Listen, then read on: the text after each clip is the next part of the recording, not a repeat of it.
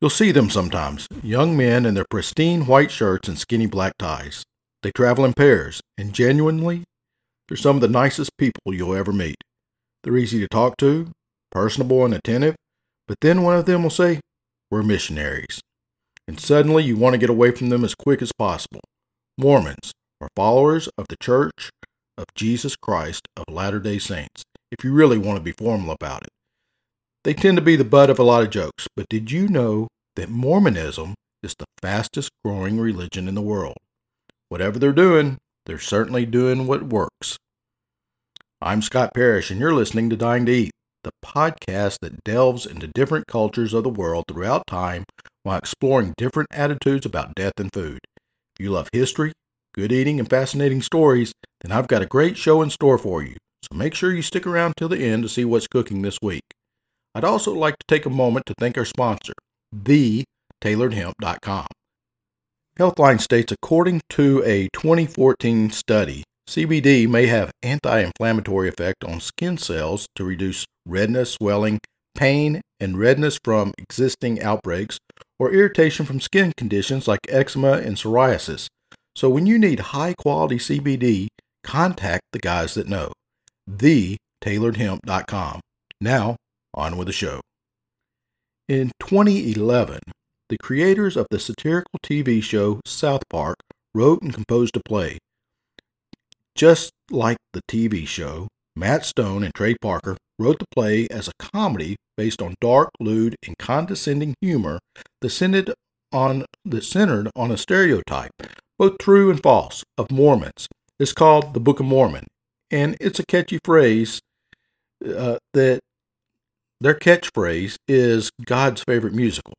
Now, if you've seen the play, you'll know that while it's indeed funny, the story also doesn't pull many punches against the Mormons or their beliefs. The play did well on Broadway and has won a multitude of awards in the U.S. and abroad, including a Tony Award for Best Musical and Best Original Score. But is it accurate?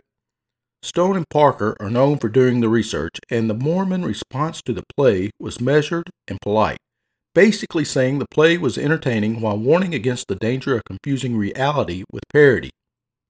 In fact, after their success at the Tonys, the LDS Church then started to advertise in the playbills at many of the musical's venues with slogans like, You've seen the play, now read the book, or The book is always better.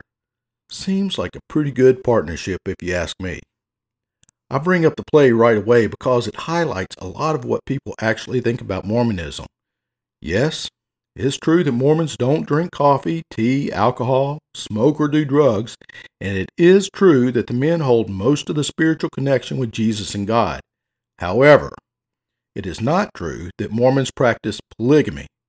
Although there are a few splinter groups, such as the Community of Christ, that shouldn't be categorized with Mormons that still practice it. But when it comes to gender and LGBT equality, they really still have some work to do. That's a topic for a different podcast, though, so we're just going to skip it right now.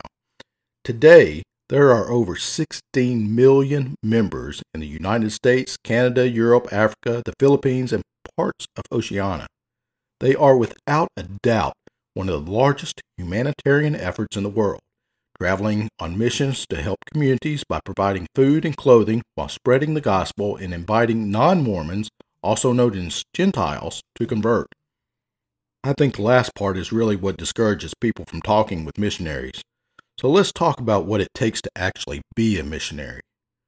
Prospective missionaries must meet certain standards of worthiness, including regular church attendance, prayer, and adherence to the law of chastity and the word of wisdom which are confirmed by their bishop before applying.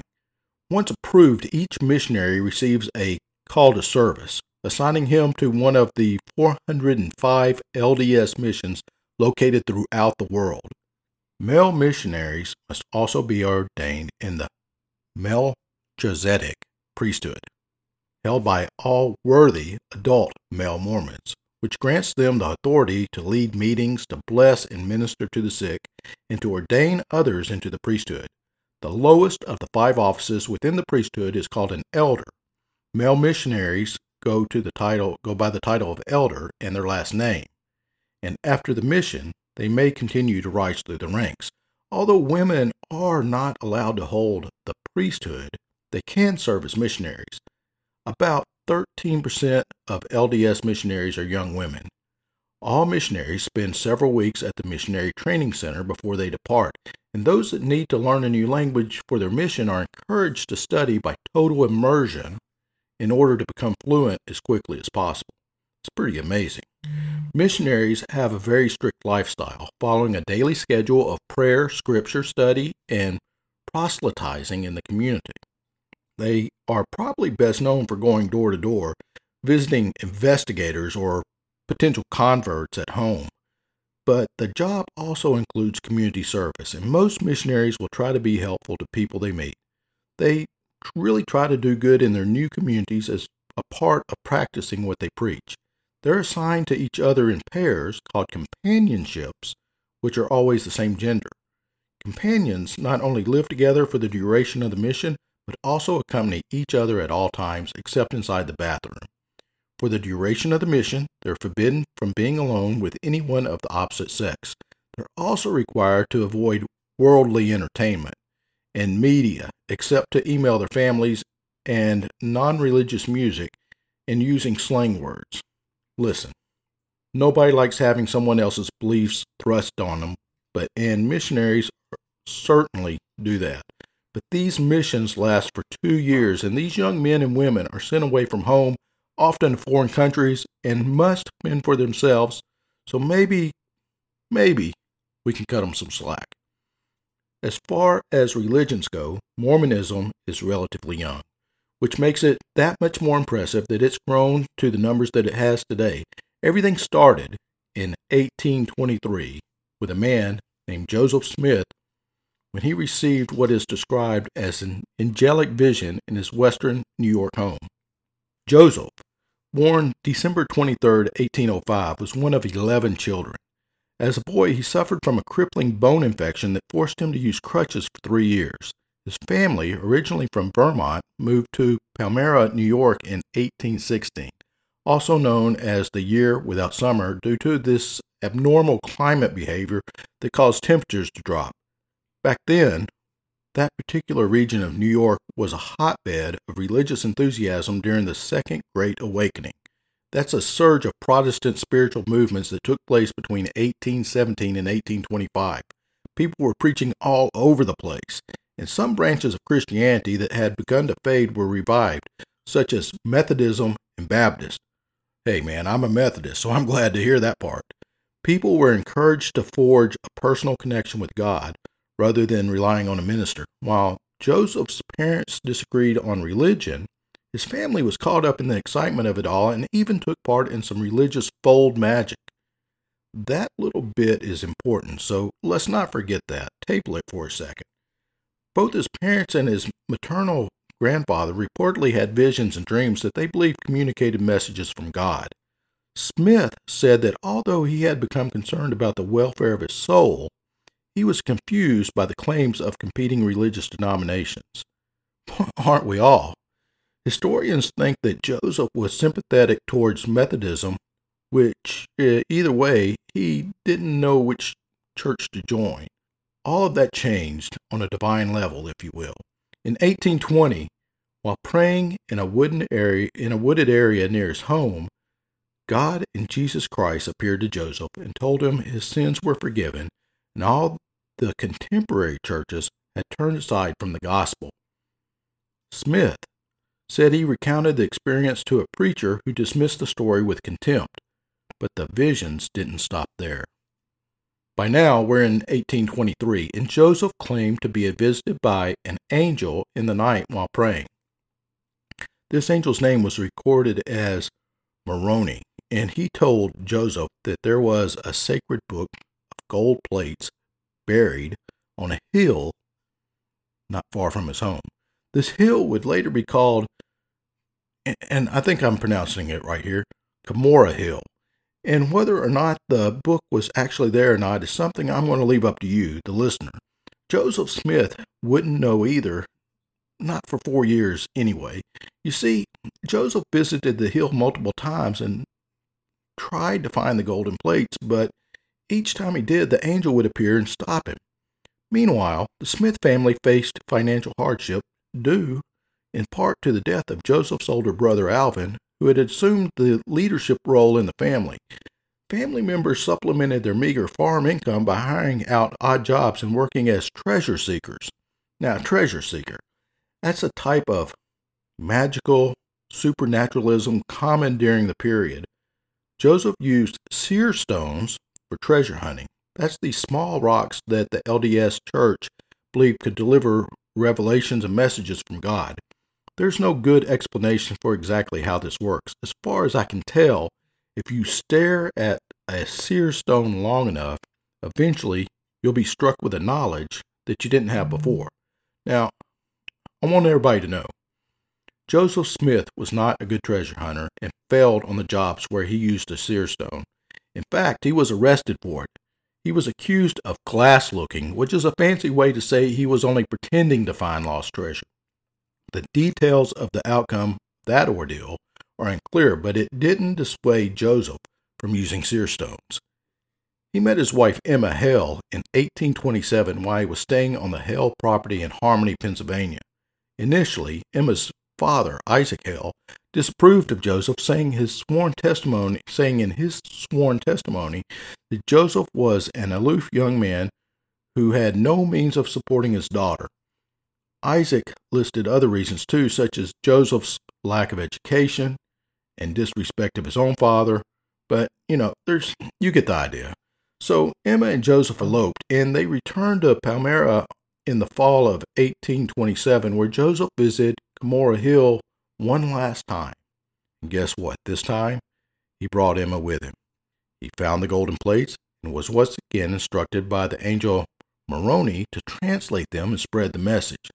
Oh, and Moroni also ordered Joseph to never show the gold plates to anyone. Seems rather convenient, huh? But I'm not judging. So moving on. Joseph did exactly as he was told and began translating the book.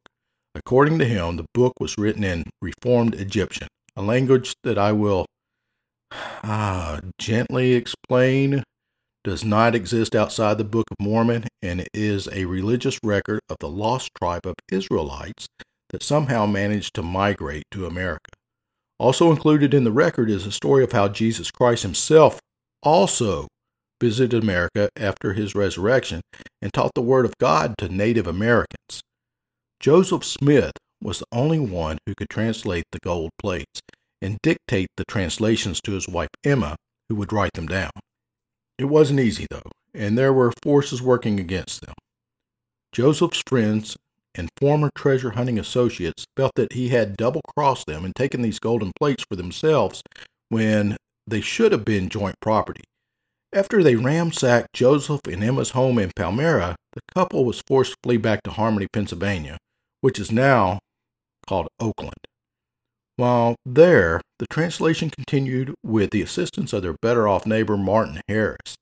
In the beginning, Harris was happy to scribe for Joseph Smith and believed that he was actually translating the Word of God. Harris even took a couple of characters from the gold plates that Joseph had written down on paper and took them to Charles Anthon, who was an American scholar. Initially, Anthon verified that the characters were real, but after Harris told him that they were from the gold plates delivered by an angel, he quickly changed his mind. Harris soon began to doubt Joseph and persuaded him to let him take the only existing copy of the manuscript, which at that time was 116 pages long, and bring it to Palmyra to show a few family members. Well, Harris lost the manuscript, and Joseph was devastated. On top of that, the angel Moroni returned and took the gold plates back as punishment for losing the manuscript. He got them back eventually, but it, you know, it took about three months. Joseph and Emma were also accused of being necromancers by the surrounding Methodist community and received very little assistance from the in laws living just down the road. In April 1829, he met Oliver Cowdery, who replaced Harris as a scribe and resumed dictation. They worked full time on the manuscript between April and early June 1829 and then moved to Fayette, New York, where they continued to work in the home of Oliver's friend, Peter Whitmer. As more of the gold plates were translated, it became known that baptism and tithes were part of the true church. So Joseph and Oliver baptized each other and began asking for money from their friends and family. Although Smith had previously refused to show the plates to anyone, he told Martin Harris, Oliver Cowdery, and David Whitmer, that's Peter's son, that they would be allowed to see them. These men, known collectively as the three witnesses, signed a statement stating that they had been shown the gold plates by an angel and that the voice of God had confirmed the truth of their translation.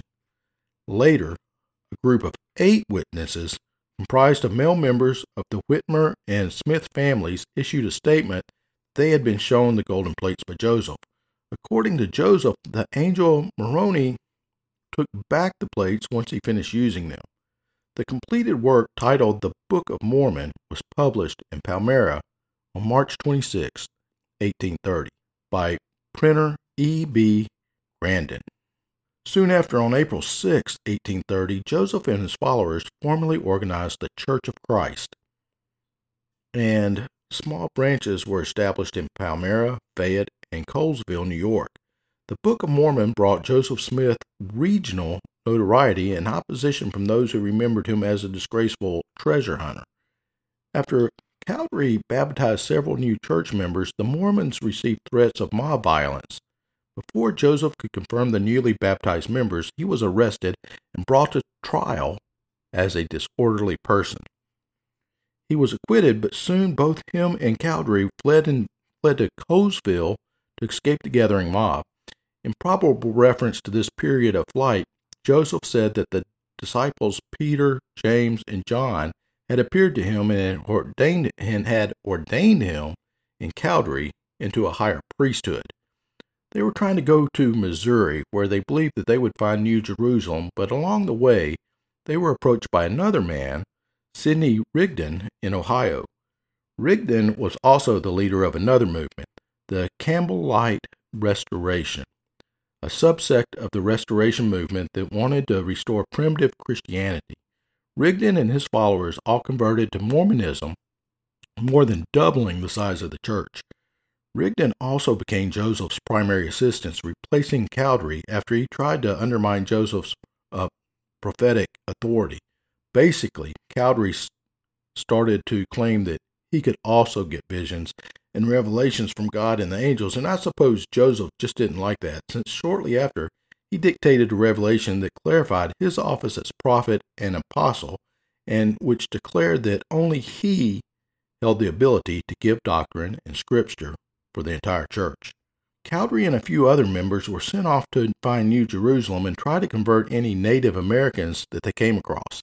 In the meantime, Smith and the remaining church settled in Kirtland, Ohio, a place where Smith believed to be the eastern boundary of the new Holy Land.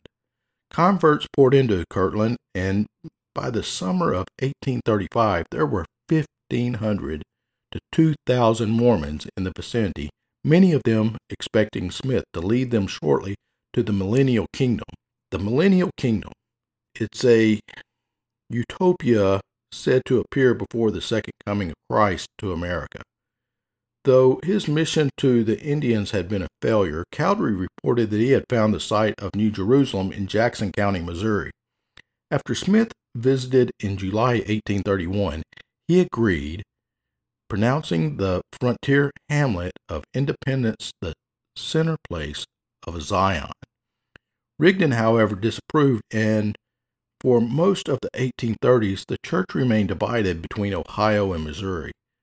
Smith continued to live in Ohio, but visited Missouri again in early 1832 to prevent a rebellion of prominent church members who believed the church in Missouri was being neglected. Smith's trip also hastened by an angry mob in Ohio residents. This seems to be a reoccurring theme in Joseph Smith's life. Okay, so the mob caught him. They beat Smith and Rigdon unconscious. They tarred and feathered him and left them for dead.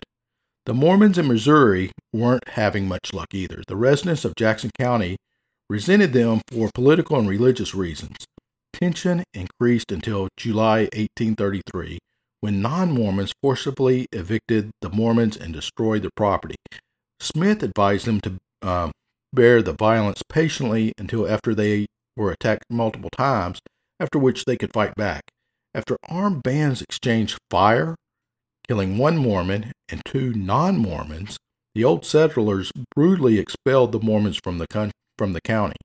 After a few years of trying to and failing to reclaim their community in Missouri, some failed excursions to other cities to try and garner some more money for the construction projects that would be abandoned, a dead end project of trying to create their own money, and some accusations of infidelity on Joseph Smith's account, the Church of Christ found themselves in massive debt and doubting the leadership of their church. Many defected from the church, including a lot of Smith's closest advisors.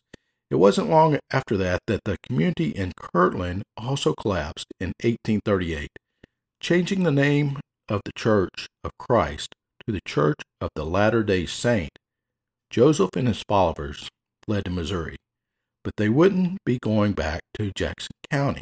This time, they settled in the far west, which was once again declared the New Jerusalem, and construction on the new temple uh, began once again. During this time, the church council expelled many of the oldest and most prominent leaders of the church, including John Whitmer, David Whitmer, and Oliver Cowdery. Smith explicitly approved of the expulsion of these men, who were known to be collectively as dissenters. Political and religious differences between old uh, Missourians and newly arrived Mormon settlers provoked tensions between the two groups, and much as they had years earlier in Jackson County, trouble didn't abate. By this time, Smith's experiences with mob violence led him to believe that his faith's survival required great militancy against anti Mormons. Around June 1838, recent convert Sampson Avard formed a, a covert organization called the Danites. To, and the Danites, their, their job was to intimidate Mormon dissenters and oppose anti Mormon militia units. Though it's unclear how much Smith knew about the Danites' activities, he clearly approved of those which he, he did know. After Rigdon delivered a sermon that implied the sinners had no place in Mormon community, the Danites forcibly expelled them from the from the county. In a speech given at the town's Fourth of July celebration, Rigdon declared that Mormons would no longer tolerate persecution by the Missourians and spoke of a war of extermination if Mormons were attacked. Smith implicitly endorsed this speech, and many non Mormons understood it to be a thinly veiled threat. They unleashed a flood of anti Mormon rhetoric in newspapers and in stump speeches given during the 1838 election campaign. On August 6, 1838, non Mormons in Gallatin tried to prevent Mormons from voting and the Election Day scuffles initiated the 1838 Mormon War. the Mormon War, wow. Now, non Mormon vigilantes raided and burned Mormon farms, while Danites and other Mormons pillaged non Mormon towns. In the Battle of Crooked River, a group of Mormons attacked the Missouri State Militia, mistakenly believing them to be anti Mormon vigilantes. Governor Lilburn Boggs then ordered that the Mormons be exterminated or driven from the state. There's a lot of extermination talk going on, you know. On October 30, a party of Missourians surprised and killed 17 Mormons in the Haun's Mill massacre. The following day, the Latter day Saints surrendered to 2,500 state troops and agreed to forfeit their property and leave the state. Smith was immediately brought before a military court accused of treason and sentenced to be executed the next morning. Alexander Doniphan, who was Smith's former attorney and a brigadier general in the Missouri militia, refused to carry out the order. Smith was then sent to a state court for preliminary hearing where several of his former allies testified against him. Smith and five others, including Rigdon, were charged with overt acts of treason and transferred to a jail in Liberty, Missouri to await trial. Smith's months in prison with an ill and whining Rigdon strained their relationship. Meanwhile, Brigham Young, president of the Quorum of the Twelve Apostles, rose to prominence when he organized the move of about 14,000 Mormon refugees to Illinois in eastern Iowa. Smith bore his imprisonment stoically, understanding that he was effectively on trial before his own people, many of whom considered him a fallen prophet. He wrote a personal defense and an apology for the activities of the Danites. And I quote, The keys of the kingdom have not been taken away from us. Though he directed his followers to collect and publish the stories of persecution, he also urged them to moderate their antagonism toward the non Mormons.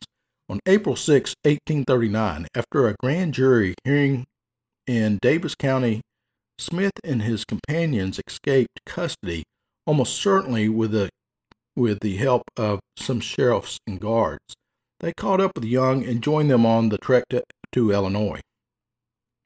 At first, life in Illinois wasn't terrible. Illinois accepted Mormon refugees who gathered along the banks of the Mississippi River where Smith purchased high priced swampy woodland.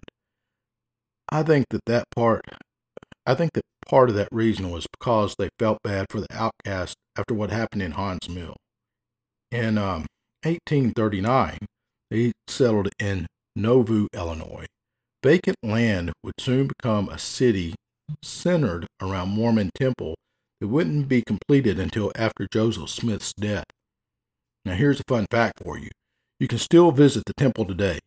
Smith also attracted a few wealthy and influential converts, including John C. Bennett, the Illinois Quartermaster General. Bennett used his connections in the Illinois legislature to obtain an unusually liberal charter for the new city. Though Mormon authorities controlled Nauvoo's civil government, the, the city promised an unusually liberal guarantee of religious freedom. The charter was also authorized the Nauvoo Legion. That's, that was an autonomous military whose actions were limited only by state and federal constitutions. Lieutenant General Smith now, man, that's some title, huh? And what a promotion and Major General Bennett became its commanders, thereby controlling by far the largest body of armed men in Illinois. Smith made Bennett assistant president of the church, and Bennett was elected Nauvoo's first mayor. For the next couple of years, from 1840 to 1842, Smith brought forth a plethora of new revelations, one of which was the doctrine of plural marriages by mid 1842. Popular opinion had turned against Mormons after an unknown assailant shot and wounded Missouri Governor Lilburn Boggs in May 1842. Man, Boggs is all over this, isn't he? So anti Mormons circulated rumors that Smith's bodyguard, Porter Rockwell, was the shooter.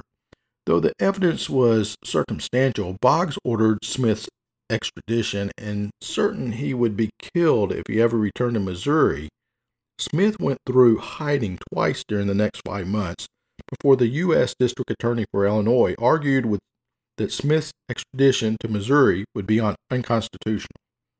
In June 1843, enemies of Smith convinced a reluctant Illinois governor, Thomas Ford, to extradite Smith to Missouri on an old charge of treason. Two law officers arrested Smith but were intercepted by a party of Mormons before they could reach Missouri. Smith was then released on a writ of habeas corpus from the Nauvoo Municipal Court. That's good to know people, huh? While this uh, ended the Missourians' attempts at extradition, it caused a significant political fallout in Illinois. By early 1844, a rift developed between Smith and half a dozen of his closest associates, and thus began Smith's downfall. Wow, I mean, you know, he really lasted a long time as far as I'm concerned. He went through a lot of strife before this really began to happen. It all started with this newspaper run by his dissenters called the Nauvoo Expositor. On June 7, the Dissenters published the first and only issue of the Nauvoo Expositor calling for reform within the church and appealing to the political views of the county's other faiths as well as those of former Mormons. The paper decries Smith's new doctrines of many gods, alludes to Smith's theocratic aspirations, and called for a repeal of the Nauvoo City Charter. It also attacked Smith's practice of polygamy, implying that Smith was using religion as a pretext to draw unassuming women to Nauvoo in order to seduce them and to marry them. Fearing the newspaper would bring the countryside down on the Mormons, the Nauvoo City Council declared that the expositor was a public nuisance and ordered the Nauvoo Legion to destroy the press. It was an exciting place to live, to say the least. So Smith, who feared another mob attack, supported the action, not realizing that destroying the newspaper was more likely to incite an attack than the than any other libel.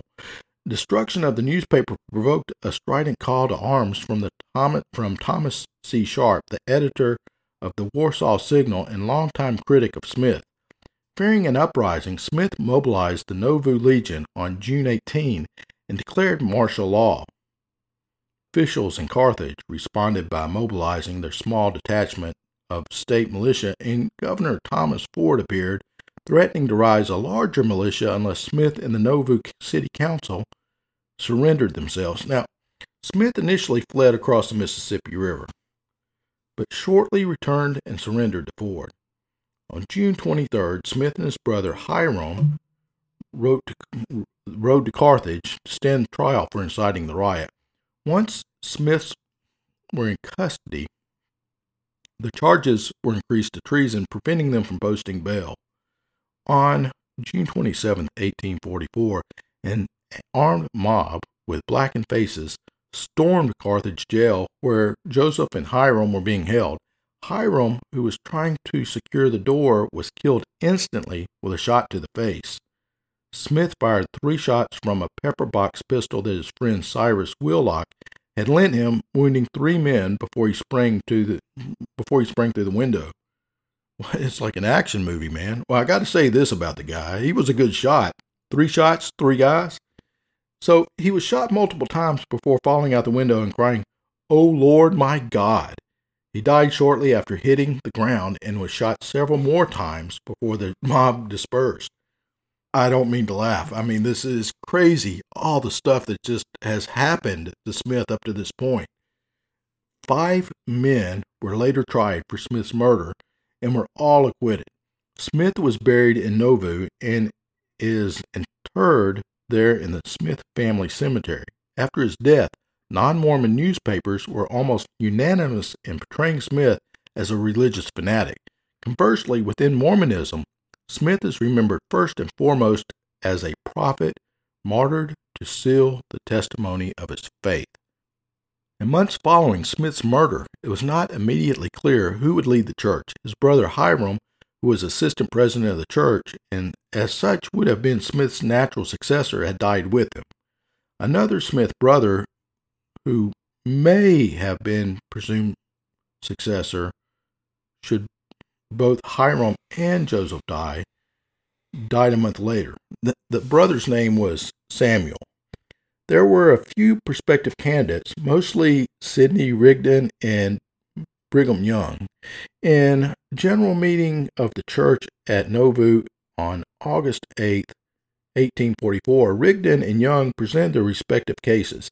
As the only surviving member of the first presidency, Rigdon argued that he should be made guardian of the church. Young argued that without Smith there, there was no presiding authority. Therefore, he proposed that the quorum of the twelve apostles, a governing body of the church that Young headed, be constituted as the new presiding authority. A vote of the congregation, oh, a vote of the congregation overwhelmingly supported Young's proposal, said to have been caused by Brigham briefly yet miraculously having the voice and countenance of Joseph Smith. Soon after, Rigdon left Nauvoo and established his own church organization in Pittsburgh, Pennsylvania.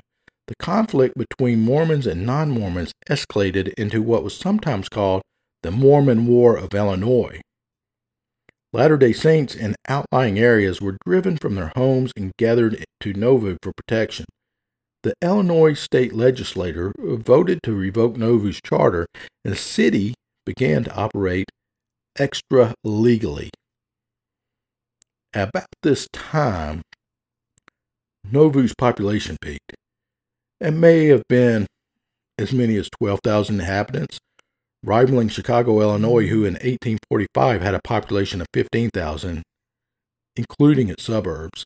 However, by the end of 1845, it became clear that no peace was possible, and Young and the Twelve negotiated a truce so that the Latter day Saints could prepare to abandon the city. The winter of 1845 and 1846 saw the enormous preparations of the Mormon exodus across the Great Plains. The large group of Latter day Saints followed nine of the twelve apostles west, establishing a way station at Winter Quarters, Nebraska in 1846, mm. and entered Salt Lake Valley in 1847. Having planted this initial colony in the Great Basin, Young returned to the winter quarters and in December 1847 reorganized his faction of church and established himself as the head of the new presidency. Young's organization today, the LDS Church, is headquartered in Salt Lake City, Utah. And on a personal note, I've got to tell you, I've been to Salt Lake. That area is beautiful and it's worth visiting. So that's where they stayed, and that's where they remain till today. Brigham Young University was established in 1875, sponsored by the LDS Church, and a main source of the higher education of many Mormons today. An education of BYU is less expensive than a similarly private university, since a significant portion of the cost of operating the university is subsidized by the church's tithing funds. In general, Mormons are raised with an incredible sense of moral and strong work ethic, so much so that the CIA even had a program for Mormon recruitment. Listen to what I said about that. The CIA specifically wanted Mormon recruits. So the next time you see a couple of missionaries, sit down with them, have a nice chat. They're super nice. I promise. And I really expect that you'll probably learn something. When speaking about missionaries, they probably talk about saving your immortal soul, but what exactly does that mean? Well, while there are different, different degrees of orthodoxy within the Mormon faith, Mormons commonly believe that death is a separation of the soul from the body. Many Mormons believe that upon death, the soul is judged and based on the soul's general goodness is sent to either this spirit paradise or this spirit prison. When Christ returns to earth, souls are again judged and sent either to the celestial kingdom, which is like the highest heaven for those that are honored with all the covenants of the church and were valiant in their testimony of Jesus Christ and all the children who died before the age of eight. The terrestrial kingdom were for those who led an honorable life but were not valiant in their testimony of Jesus in the terrestrial kingdom for those who refuse to repent. So, as far as funerals go, they aren't too much different than any other Christian funeral. When a Mormon dies, a bishop should be contacted to make arrangements for the funeral and help with finding a funeral home. Organ donation is accepted among the Mormon beliefs, and so that that can be taken care of at this point in time. The bishop will notify the Melchizedek priesthood leader, who is a high level priest, who will take over supporting the family of the deceased. The body is dressed in what's called temple clothing, all white formal clothing, traditionally a dress for women, shirt, pants, and tie for men.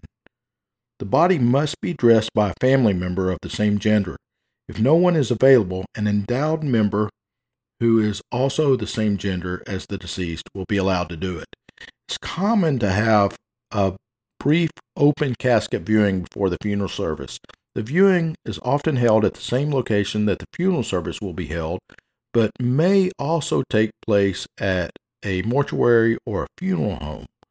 The viewing is usually open to all mourners, though there is generally a time set aside at the end for the viewing of only family and members.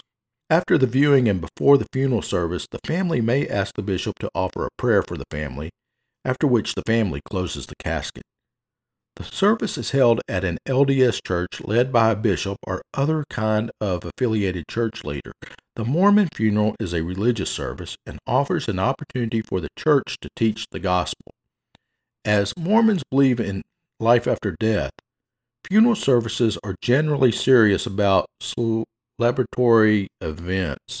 The service will often contain songs, hymns, prayers, tributes to the person who died, and a sermon. While family members have the option of speaking at the funeral, they are not required to do so. After the funeral, the bishop or a member of that bishop inner circle will accompany the family to the cemetery for the fun- for the burial.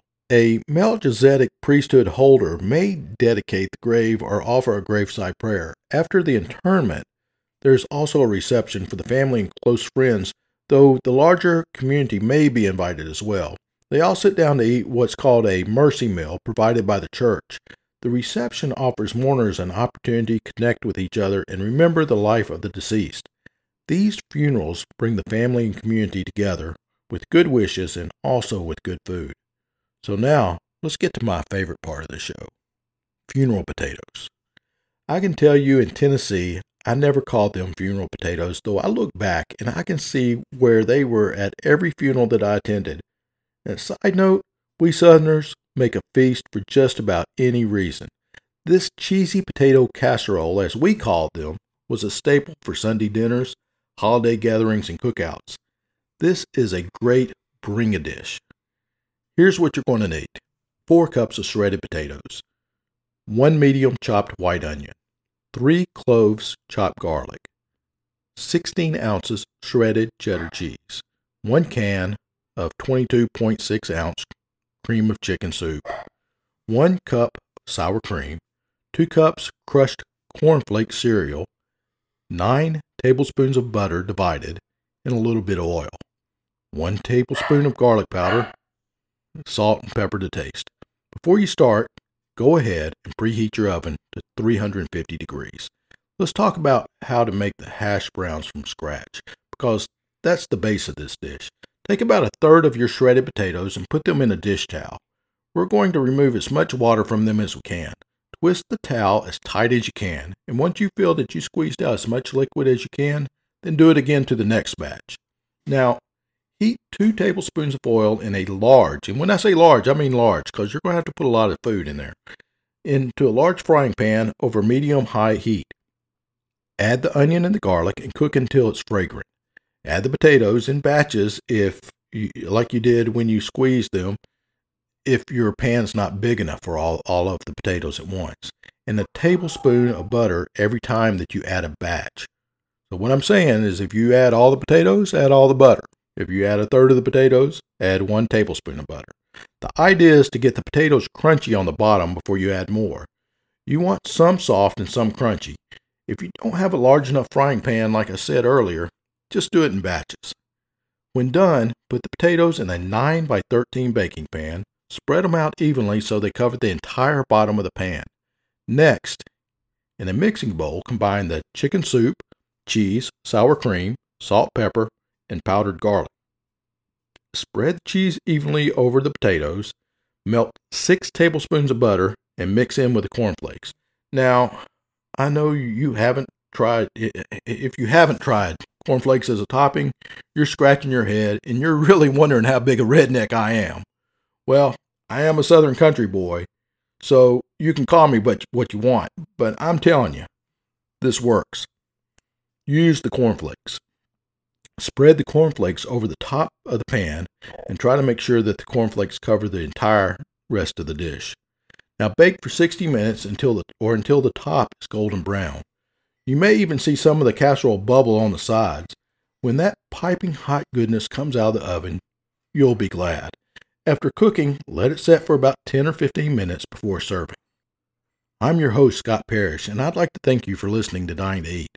I really hope you enjoyed this episode diving into the conflicting and tumultuous story of the Church of Jesus Christ of Latter day Saints. This show is made possible by listeners like you.